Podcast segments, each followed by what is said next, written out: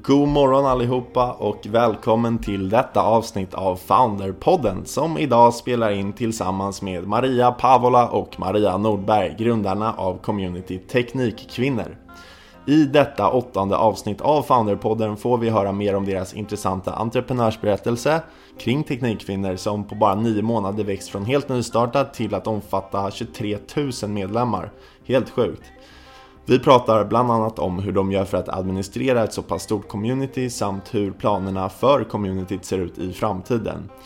Under inspelningen kommer vi även att prata om andra frågor som ligger Maria Maria nära hjärtat och kom bland annat in att diskutera självledarskap. Avsnittet är sponsrat av digitalbyrån Stateless Digital som hjälper entreprenörer och mer etablerade företag med digitala lösningar. Välkommen till det åttonde avsnittet av Founderpodden som idag intervjuar Maria och Maria, grundare av Teknikkvinnor. Hjärtligt välkomna Maria och Maria från Teknikkvinnor. Det här är ett avsnitt med Founderpodden. Eh, men det är även ert avsnitt så att mm. vi kör samma. Vi teamar upp lite. Vi teamar upp, det är kul. vi skär lite av ditt avsnitt. Vi skär lite av mitt avsnitt, vi lär lite av varandra. Ja, ja. men eh, det är kul att spela in en podd om podd. Absolut. Vi kommer men, med lite eh, olika vinklar också tänker jag. Ja precis. Eh, alltså det vi sa redan innan var väl att så här, vi gör ju lite samma sak fast olika målgrupper. Ja. Eh, jag fokuserar mer på typ uh, startupbolag, att uh, hjälpa mindre bolag att bli ett stort bolag mm. genom marknadsföring. Mm. hjälpa dem att spela in nice grejer som mm. de kan använda sig av, de kan känna sig stolta över. Och ibland så gör vi till och med så att, ah, men, hur, hur vill du ha det här liksom? Vad skulle du vilja kunna använda det till? Mm. Kan vi hjälpa till att skripta det lite så. nu är det liksom bara någonting vi har provat lite men jag tror att eh, jag kommer fortsätta i det här vanliga spåret, vilket är att intervjua folk. Mm. Eh, det är det jag tycker är roligast. Det syns på dig också. Ja, men bra. Det var skönt. Ja, men ni känns där lätta att snacka med också, så det är bra. Mm. Ja, men berätta lite mer om Teknikkvinnor som format. Det är mm. alltså att visa upp eh, en, ja, en bredden av vad det finns för kvinnliga ingenjörer eh, som gör var, ja, vilka typer av jobb som folk gör eller vad handlar det om? Du kan ju berätta storyn hur du ska starta gruppen med Ja, alltså det hela började ju absolut inte som en tanke på att vi skulle vara 23 000 pers. Liksom. Utan det hela började med att jag satt hemma en kväll i, i, i september 2017 och kände att jag behöver träffa fler kvinnor i min bransch. För att när eh, man är kvinna, inte bara ingenjör, utan man jobbar i teknikvärlden överhuvudtaget, mm. så växer inte kollegorna av samma kön på träd alltid. Utan då, då får man kanske se sig om lite grann. Och som ni hör, jag är inte från Stockholm, så jag är inte liksom born and raised här och har ett grundnätverk, utan jag behövde aktivt leta liksom, men vilka, vart är de här människorna? För varje gång jag träffar kvinnor på typ event eller så känner jag, men gud vad kul, det här vill jag göra oftare. Så jag gick till liksom oraklet Facebook. jag är med i massa andra grupper där och känner att det här är ju en bra kanal. Liksom, så. så nu, jag skulle bara leta upp den här gruppen och gå med i den. Jag hade ju inte en enda tanke på att jag skulle starta den själv. Mm. Men eh, när jag inte hittade den så tänkte jag, vad fan, kör bara. Så, vad är det värsta som kan hända? Vad är det värsta som kan hända? Mm. Och så tryckte jag igång en grupp och bjöd in 80 personer som jag hade på min vänlista mm. typ. Mm. Som jag har pluggat med eller som man har jobbat med som man vet är intresserade av teknik. Och så sa jag till dem att ni kan bjuda in era kompisar mm. som ni vet. Ja. Så gick jag och la mig. Det här var ganska sent på kvällen och så när jag vaknade nästa morgon var det så 500 pers i min grupp och jag bara herregud. Vart kom alla ni ifrån? Ja. Fem dagar senare var vi 5000. Mm.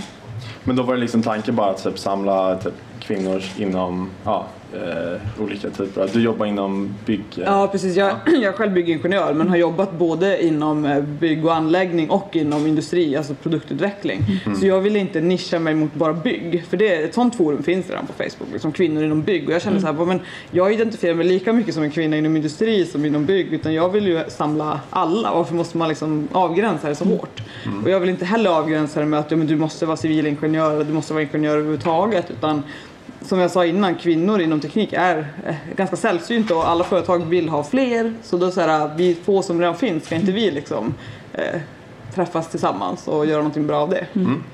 Och det är viktigt att nämna också att det började innan metoo. Det skapades inte som någonting som var en, en reaktion på metoo. Utan det var det startades för att du ville träffa och nätverka med kvinnor. Exakt, så när metoo briserade så hade vi 10 000 medlemmar. Mm.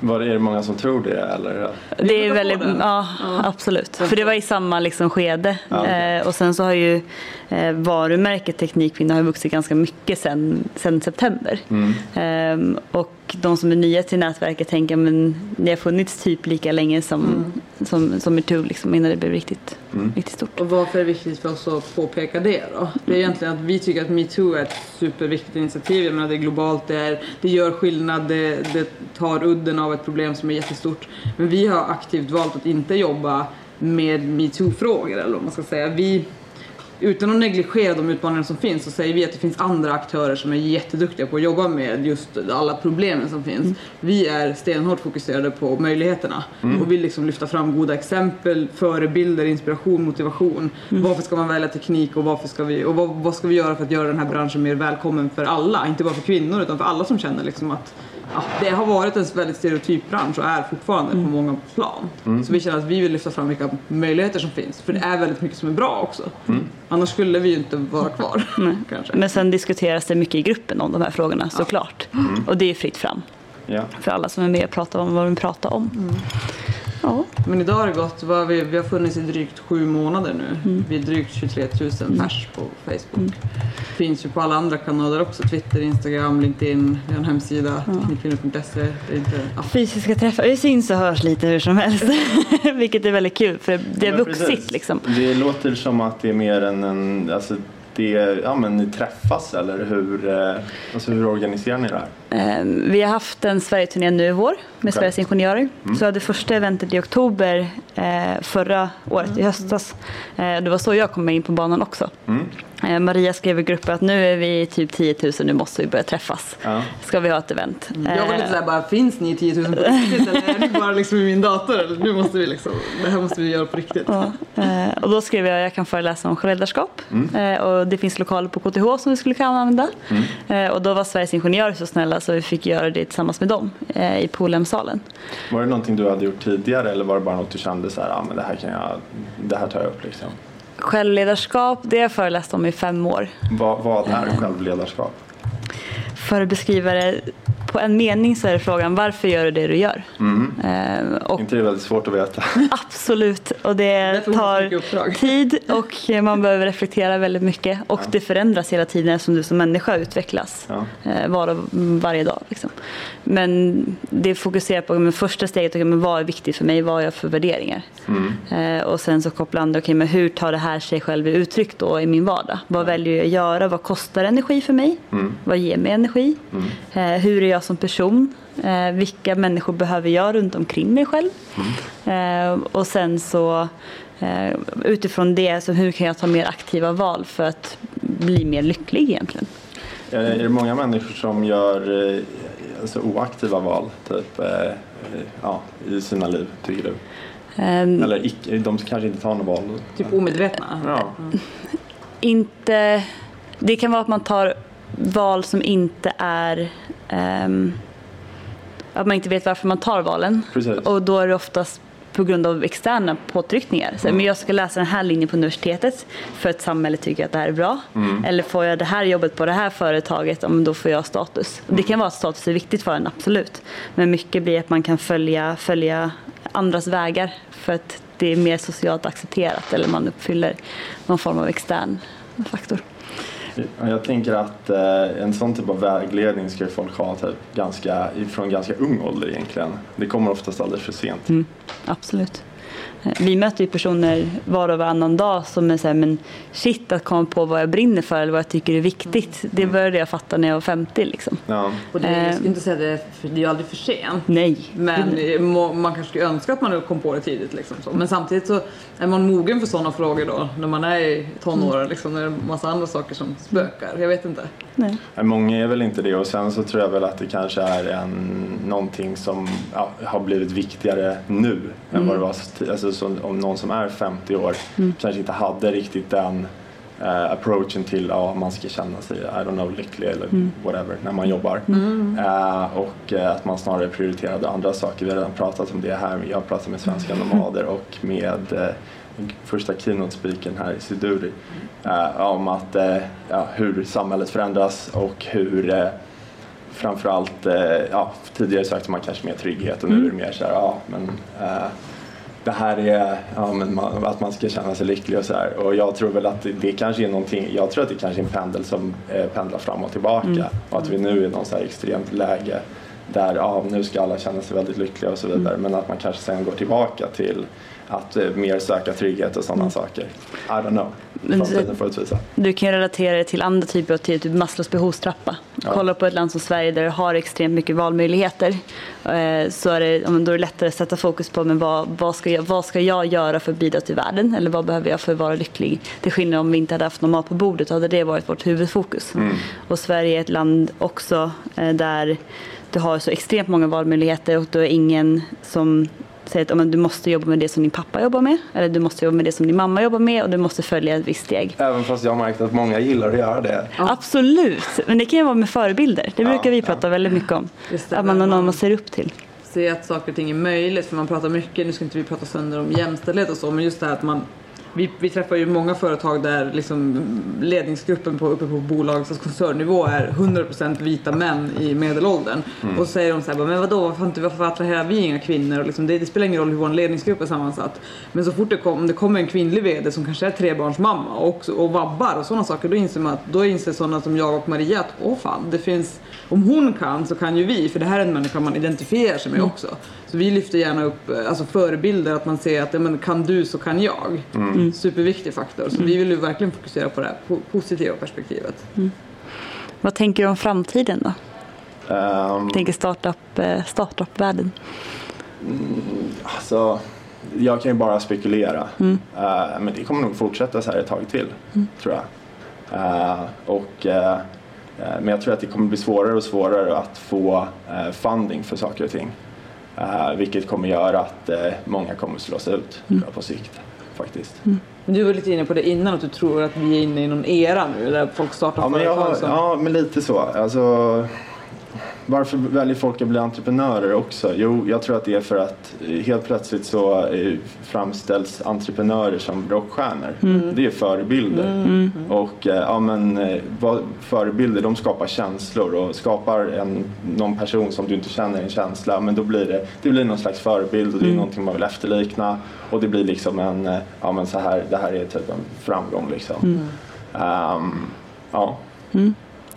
Jag skulle säga om man tänker så här, varför man, för du och jag driver ju egna bolag också idag. Mm. Inte, vi sa just det innan, vi är ju inte några superflashiga startups med någon idé och så. Men vi, för mig började det med att jag, jag, var, ju, jag var konsultanställd när jag grundade Teknikkvinnor. Mm. Och det kom till ett läge där jag insåg att, jag brukar säga så här när jag föreläser om det här, att jag hade inte tid att ha ett heltidsjobb. Mm. Utan jag insåg att det finns så mycket annat jag måste lägga min tid på. Det finns så mycket, alltså det är också lite så här hybris, eh, vi 90-talister som bara vi ska rädda världen. Men, men ärligt talat lite så, det känns att men här, jag kan faktiskt göra en insats, jag kan göra skillnad. Mm. Och då räcker det inte för mig att sitta på ett jobb 8 till 5 måndag till fredag och få en lön på kontot den 25 utan jag känner att det finns så mycket mer jag måste bidra med. Mm. Ja, sen ska du ta hand om dig själv också. Exakt. Alltså, du kan ju inte jobba 8 timmar på dagen sen ska du lägga 5 timmar på kvällen på Teknikkvinnor och sover du ingenting. Nej precis. Så för mig var det mer en så här frihetsgrej. Alltså pengarna är ju så här, ja men att bli entreprenör då kan jag jobba mindre och ändå klara mig. Jag kan mm. jobba mindre med saker som genererar pengar. Jag kan göra, lägga mer tid på sånt som jag verkligen brinner för men som kanske inte är superlukrativt. Liksom. Mm. Mm.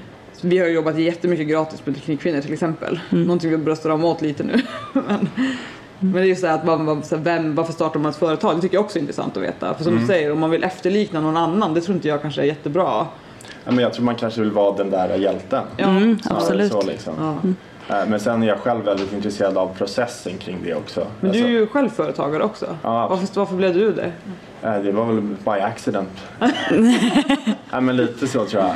Ehm, jag tror, ja, men det, det, har väl att göra med att man vill göra sin egen grej och mm. att man trivs med att vara sin egen chef. Och sådana saker. Och att man tror att man har det som krävs för att mm. göra någonting stort. Mm. Det är typ det det handlar om. Mm. Men, men som sagt, jag är väldigt intresserad av processen hur eh, just affärsidéer kommer fram och eh, om man hittar en typ, eh, vad man brukar kalla för product market fit, att det finns mm. en stor marknad mm. för en, en, en, bra produkt. Mm. Hur kommer man dit? Hur ser den processen ut?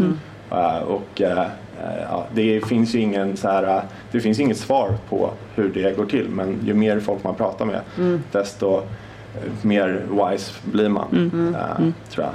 Mm. Ja. Hur, har du någon uppfattning om hur många startups som lyckas och hur många som failar eller hur många som startas per dag? Det var också inne, så här, det ja. startas massa bolag varje dag. Ja, nej men precis. Men det är väl mest för att här, understryka att det är väldigt lätt liksom. Alltså bara ta någon så här ja, varför är det så lätt? Ja, men tänk hur, hur lätt det är att eh, ha tillgång till, alltså, hur, hur lite det kostar att göra någonting. Hur lite det kostar inte oss att göra det här. Det kostar ingenting. Ja, precis. Mm.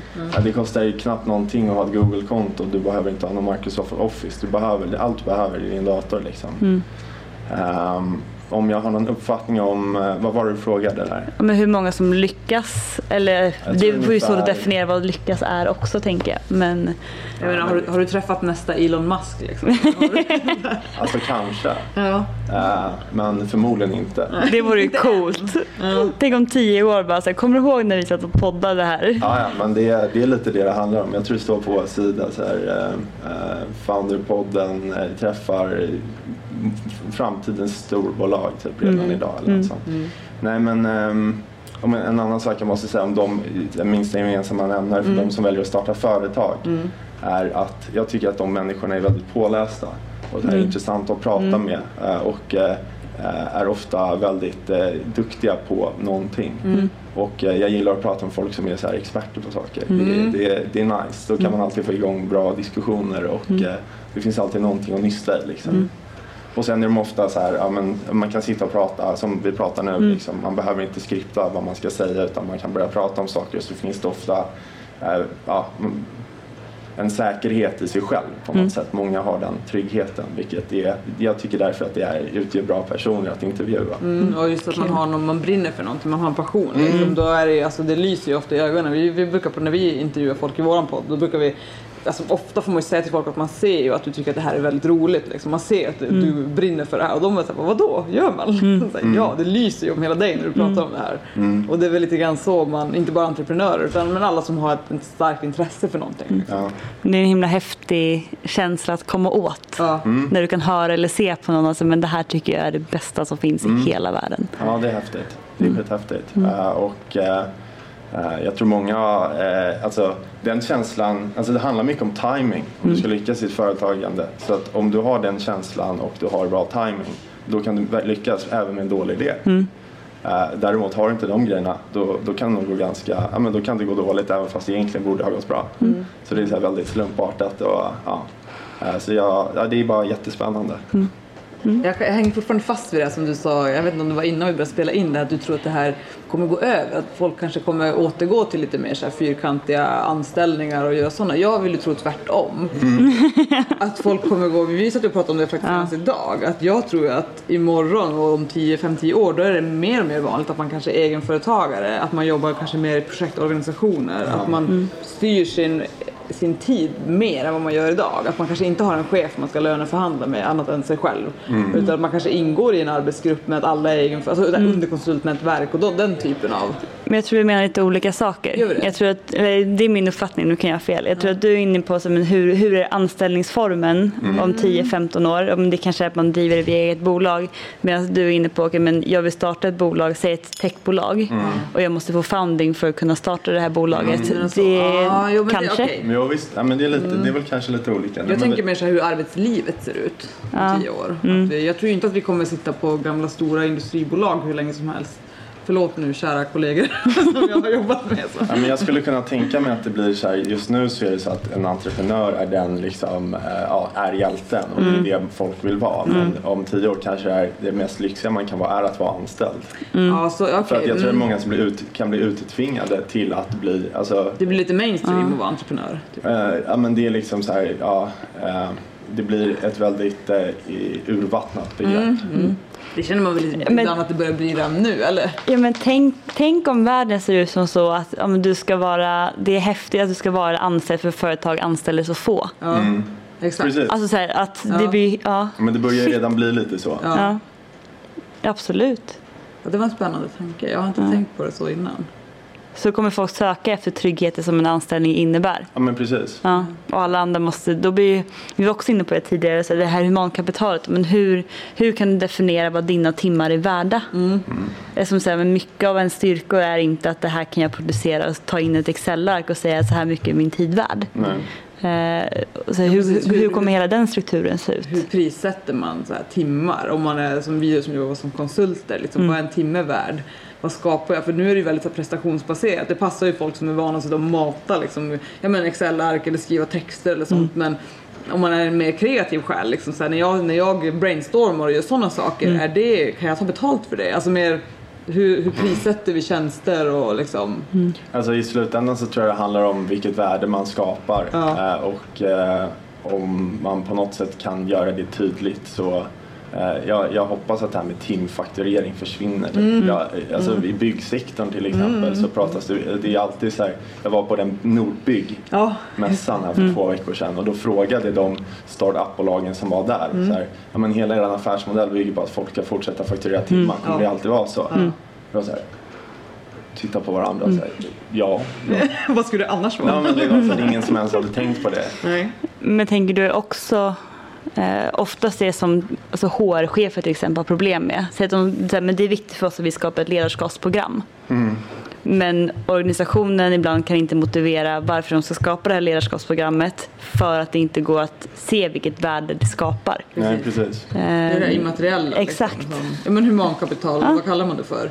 Det som man vet är sjukt värdefullt Mm. men man vet inte hur man, man kan inte liksom Sätta fingret på sätta det. fingret på det. Nej, precis. precis. Det är lättare om jag, jag tar fram den här produkten åt er. Ja. Det är någonting du kan ta på och den kommer göra att ni kommer spara så här mycket pengar om ni börjar använda den. Och du kan ha det här enhetspriset och du säljer så här stor volym per år och bla bla bla. Ja. Det, ja, nej det är jätteintressant. Jag vet inte riktigt, jag har ingen så här speciell tanke där.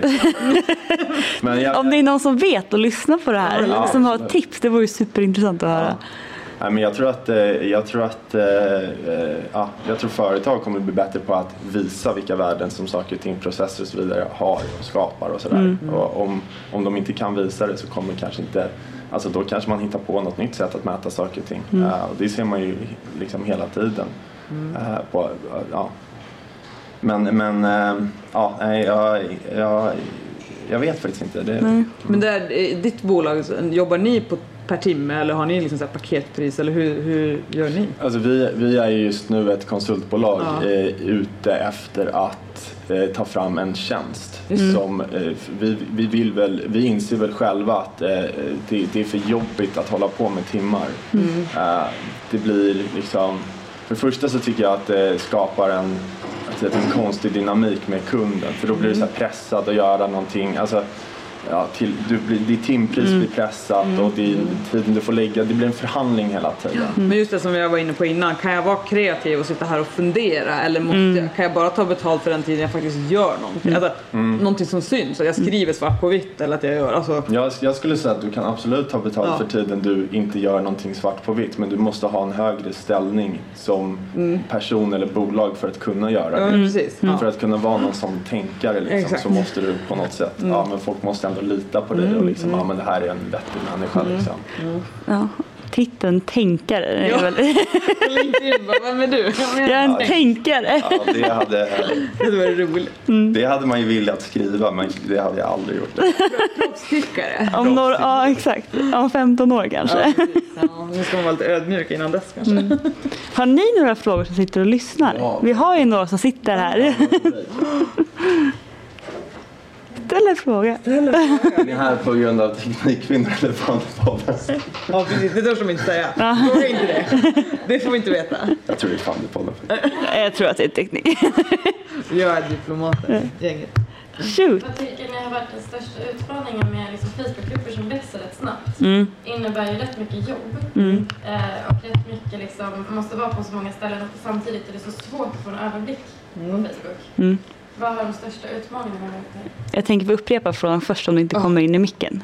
Eh, De största utmaningarna med en Facebookgrupp som växer så pass mycket och det krävs ganska mycket jobb och det är svårt att hålla koll på allting. Och, och, var det så du menade? Bra. Jag skulle säga först och främst acceptans för att man inte kommer kunna hålla koll på allting. Mm.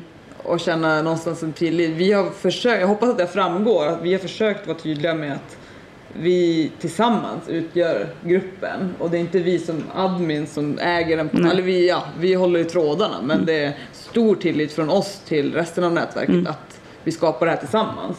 Och då, då kan man någonstans släppa lite grann på ansvaret för det är allas ansvar. Och det funkar väldigt bra. Eh, gruppen i sig har inga så här, det här får du göra, det här får du inte göra. 1, 2, 3, 4, 5. Utan det är, vill du vara med så är du jättevälkommen att vara med. Vi kommer kolla på om du har ställt in att du är en kvinna eller man på på Facebook. Mm. Är det oklart så kommer vi antingen fråga eller gå in och kolla på bilder och försöka förstå. Mm. Mm. Eh, och sen så är det medlemmar som skapar forumet. Och det är väldigt sällan vi behöver ta bort någonting. Mm. Ofta säger att ja, det kommer på tio minuter någon som kanske rapporterar ett inlägg. Mm. Det är ett sätt för oss att kunna se.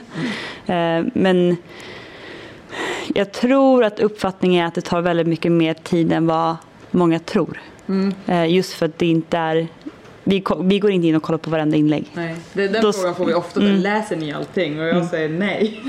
Absolut inte. Vi ser mycket men inte allting. Men, men vi läser mest av eget intresse. Mm. Alltså det är kul att gå in och se vad andra mm. skriver och funderar och, och liksom resonerar. För det är ganska, upplever jag i alla fall, alltså, ett Vi är medlemmar i nätverket också. Ja. Ja, ja. Hur, hur behåller ni liksom relevansen? Eh, låter ni det bara, eller håller ni, kontrollerar ni? Ni har delvis svarat på det, mm. men liksom, hur, hur, hur, jobbar, hur kommer ni jobba med att behålla relevansen i gruppen liksom, mm. på, på lite längre sikt? Jag tror mm. det är mm. ganska viktigt. Mm, den är spännande. Vi har ju valt, alltså, vi, vi vet att vi gör annorlunda än de flesta större andra grupperna på Facebook. Vi godkänner ju inte inlägg. Nej. Utan vem som helst kan skriva ett inlägg. Vi jobbar i så fall hellre rätt, alltså reaktivt och tar bort inlägg som inte är mm. relevanta eller som hamnar fel eller så. Men ofta så, vi tycker någonstans att det är också upp till medlemmarna att skapa det innehållet man vill ha. Mm. Och inlägg som är intressanta som gillas av många, de överlever ju längst. Sådana mm. som är, så, är, helt orelevanta, antingen tar vi bort dem om vi ser dem eller så självdör de väldigt snabbt. Mm. Och det är så pass hög trafik ja. vilket gör att ja, men det medlemmarna vill ska synas syns av att folk är inne och likar och kommenterar. Mm. mm. Men är det supernischade tekniska frågor som också efterfrågas ja. så kanske inte de får lika mycket likes. Men då kan man gå in och sortera efter nyas inlägg. Mm. Då kommer de kunna finnas där också. Mm, så finns det ehm. sökfunktion i gruppen så man kan liksom leta ja. upp inlägg och så. Men det är helt rätt, alltså det är en av tankarna vi har. Liksom, hur, vi har jättestor tillit till nätverket. Jag, hur... tänker, för jag, tänker, på, jag tänker på det ur ett businessperspektiv. Ja, mm. okay, du har en grupp av människor, ja. det här utgör typ, eh, ja, vi kan kalla det för eh, ja, men en resurs. Liksom. Mm. Uh, okay. hur, hur behåller vi den resursen och får den att växa? Mm. Uh, för att jag tror att det kan vara rätt lätt att det går tvärtom. Liksom. Det var ju det, alltså det, det, var ju en av våra rädslor från början. Alltså, mm. så att det här skulle vara ett tomtebloss eh, som någonstans brinner ut sen och känna att mm. okej okay, det här var kul en stund. Mm. Så därför försöker vi väl hålla det relevant på så sätt att vi dels skapar saker för medlemmarna och då pratar vi kanske mer om så fysiska träffar och sånt att man känner att vi är ett mm. nätverk och vi skapar det värdet som medlemmarna är intresserade av. Mm. Men i gruppen då, ja, den lever på. Men sen så också lyssna mm. och så här, kunna så här, hitta trender. Typ. Mm. Eh, vi startade en jobbgrupp, Teknikkvinnor jobb, mm. för att kunna ha all rekrytering där. Både folk som söker jobb och letar efter anställda. Mm. För att kunna få bort det ur flödet. Eh, nu hade vi för var det tre veckor sedan första träffen med Teknikkvinnor chef. Mm. Eh, för att kunna samla personer med lönesättande ansvar mm. som behöver bolla vissa typer av frågor som kanske inte går att lyfta i den stora gruppen. Om man har sina anställda eller där det är ja, känsliga ämnen som man behöver prata om. Jag tror väl, alltså, som vi har varit transparenta och ärliga med och sagt att vi, vi, lägger ganska mycket tid på det här nätverket. Vi har räkningar att betala, vi mm. måste få in pengar. Mm. Vi vill inte få in pengar från våra medlemmar. Mm. Vi är ganska tydliga med att det, vi teknikkvinnor tillsammans utgör en minoritet. Mm. Vi tycker att det är ganska fel att ta betalt av folk i minoritet för att de ska få träffa andra i minoritet. Utan företagen som är jätteduktiga på att berätta hur viktigt det är med mångfald och jämställdhet och så, då känner vi att men jättebra, mm. då får ni stötta det här. Och mm. de är ofta på liksom, ja men bra, vad kan vi göra liksom? Mm. Så skapar man någonting bra tillsammans av det, något som är relevant. Mm. Liksom, för. Ja, men, men också, jätte, ja. jag tror det är jättesmart att bryta upp i gruppen mm. i lite så här subgrupper. Men inte, det får inte bli för, för mycket många, heller. Nej. Det får inte bli spretigt. Men sen där också som du var inne på, okay, med hur kvalitetssäkrar man att varumärket lever kvar? Det är ju en annan, det blir mer en extern fråga. Eh, och där säkerställa att men, de vi väljer att arbeta med som får använda Teknikkvinnor som varumärke ska göra bra saker i, för Teknikkvinnor. Mm. Eh, så vi väljer inte första bästa person som mejlar.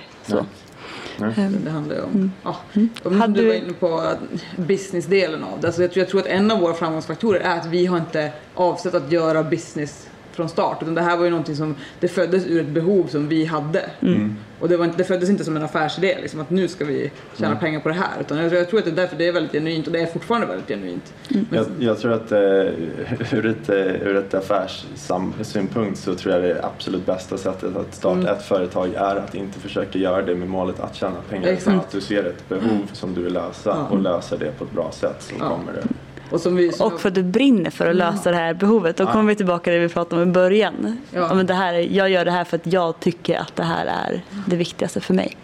Och just det att det frigör, att vara egenföretagare idag frigör ju mer tid till att jobba med sådana frågor. Då behöver inte jag fråga chefen nu, får jag ta ledigt för att vara på det här eventet en halv dag eller kan jag göra det och det? Utan då styr jag min egen tid. Då kan man ju lägga mer tid på de här puckarna också. Så det, Hade vi en till fråga? Jag funderar lite vad som var era långsiktiga mål. Mm. Långsiktiga mål med teknikkvinnor. ja, Det är också en väldigt, väldigt bra fråga.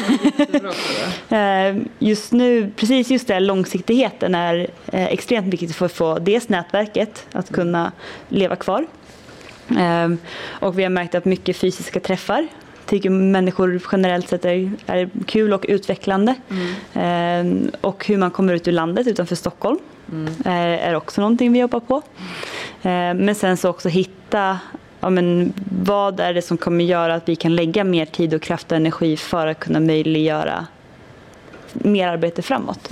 Ehm, och då handlar det om att hitta bra partners som, som vill stötta och vill, vill vara med på banan. Ehm, men vi ser också ett extremt stort värde att låta nätverket i sig, som är Facebookgruppen, vara kvar som det är. Att behålla enkelheten. Mm. säga att man har liksom ett nätverk av 23 000 kompisar i fickan som man bara kan plocka upp och fråga om råd när man behöver det. Är supercoolt. Men också att vi, jag menar att vi lägger mer tid på det, vi vill alliera oss, med- alltså, kroka arm med de som tror på samma saker som vi. Och inte så intresserade av företag som säger att ja, men om vi syns med er då får inte ni synas med de här. Utan vi säger hörni nu får ni lyfta er ett snäpp. Och det, det här är en fråga för hela branschen.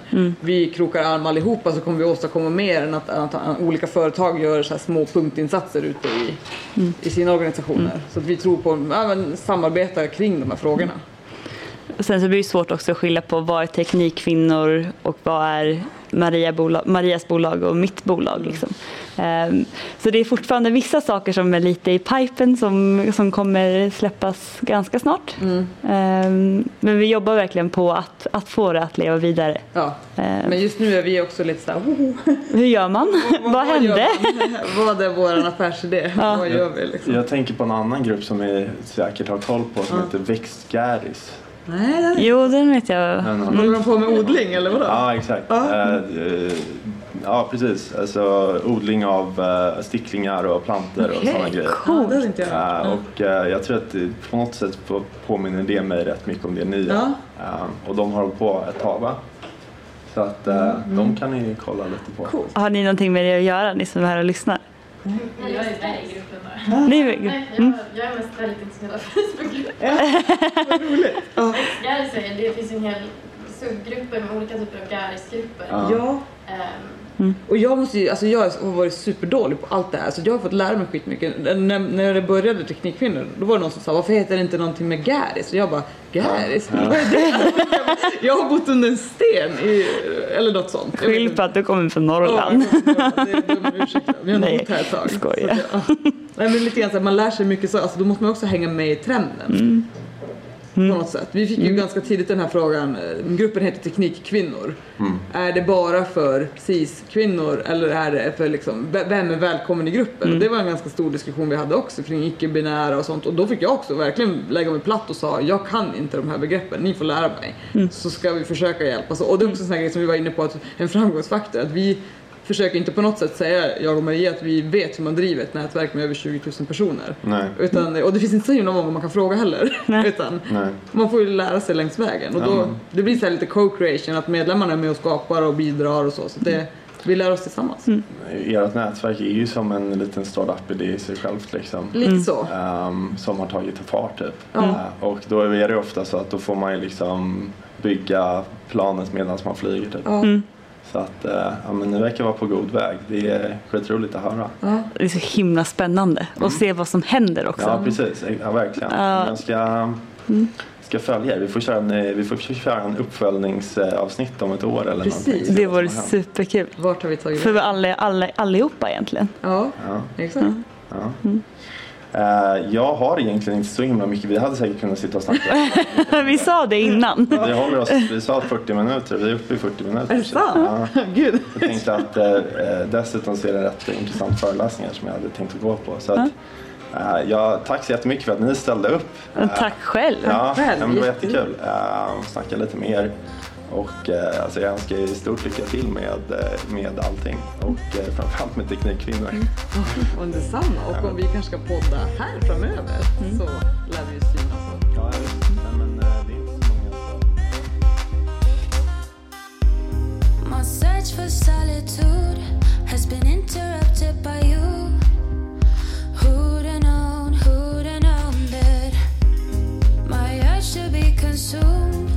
be so seductive to you. And who'd have known, yeah, who'd have known that my disregard for that one true love was the lack of food for thought. And that instant call is a you